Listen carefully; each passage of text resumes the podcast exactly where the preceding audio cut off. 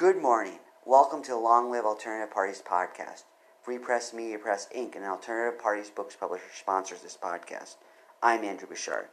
Welcome to the Long Live Alternative Parties podcast. Today, we have another exciting guest. His name is Brian Abrahamson, and he's running for office as an alternative party candidate in a state that I used to live in for many years, Minnesota. So welcome to the podcast, Brian. Thank you so much for having me. We're glad to have you. Brian, let's get started by you first telling our audience what office you're running for and under what party. Sure. I'm running uh, for U.S. House in District 1 in Minnesota, uh, and I am running as a grassroots legalized cannabis party member. Awesome. So also kindly tell us about yourself. Give us a brief biographical sketch and introduction of yourself. Okay. Well, I've been running for office uh, since like, like 2016, basically. Okay. Um, I ran as a Democrat. I didn't want to, but I I did. That was pretty much the only option I saw to to start, anyways. And so I've I've ran for for state senate, uh, state house, state senate again, and now I'm running for uh, U.S. House. Okay. When you ran for those other positions, was that also as an alternative party candidate with the grassroots party, or was it another party, or what was that with?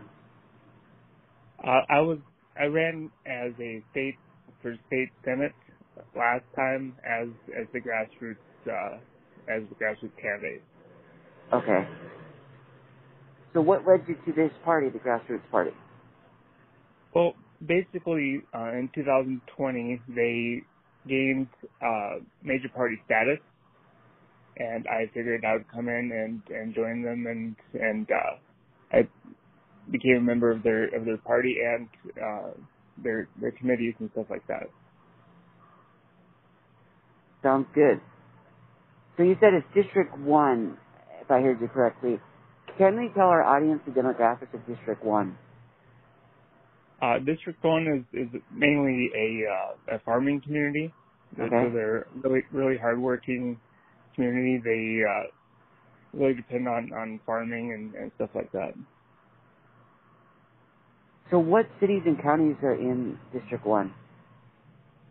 Um, basically, the the main ones would be like Mankato and and uh, like Worthington and and uh, Rochester and stuff like that. Okay, so that's that, that part of the state. I went to school in Mankato, so I'm familiar with the area. Yeah. Awesome.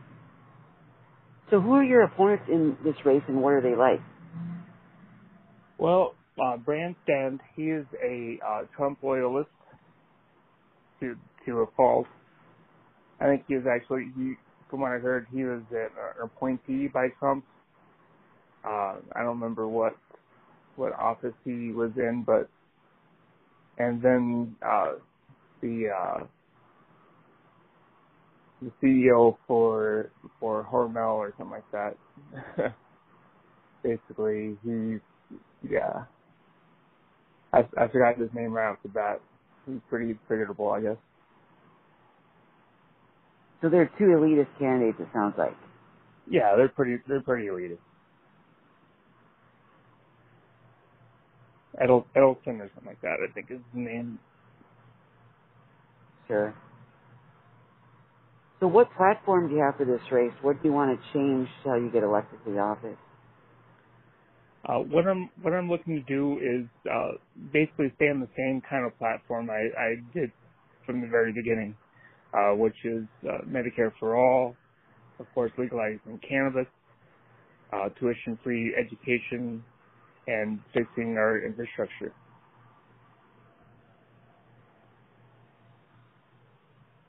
How is Minnesota receptive to legalizing cannabis? How are the people in the Uh, district responding to that? Uh, It's about 60%, which is pretty pretty good. I'm, I'm pretty psyched about that. Sure. I would imagine most of our audience supports the legalization of marijuana. In case somebody doesn't, we do have some conservative people who support alternative parties, so they might not. What arguments would you say in favor of legalizing cannabis? Uh, basically, you would raise pretty good tax revenue for for our state, and so we can we can do stuff in our, in our state as well, uh, education and and infrastructure and and uh, help out the the farming community as well. So it's a good way to raise taxes for the area. Absolutely. Interesting.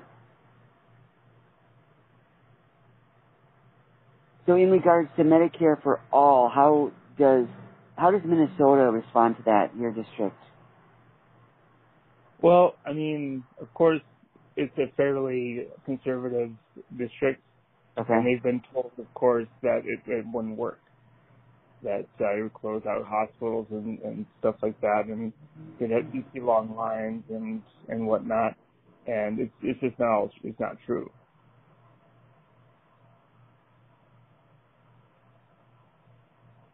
It actually save us money in the long in the long run if if we had a Medicare for all system and help out the people that that need it. So it helps the people who need it the most, despite what people Right. may think. Absolutely, yep.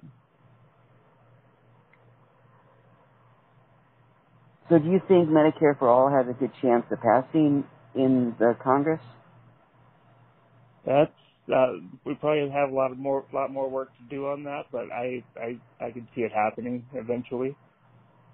So in the in the near future, it might happen. I I hope so. I really I really do. I think a lot of people out there need it. Sure. So what is your campaign strategy? How are you planning on reaching all the voters in District 1? Uh, we're gonna try to go to all the all the, the fairs that we can, all the parades, all the you know, and reach the doors as, as much as we can. Uh, try to get donations so we can send out mailings and stuff like that as well. We just want to reach as many, as many people as we can. Okay. So is the state fair in Minnesota coming up soon? Yeah, I think it's in July. Okay, so it sounds like it's very soon. And it's Yeah. going to be a regular fair this year. There's no COVID restrictions, right? Right, I, I believe so.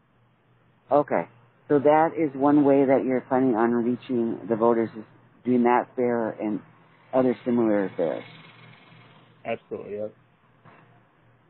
Have you done fairs like that before in your other races that you've run for office?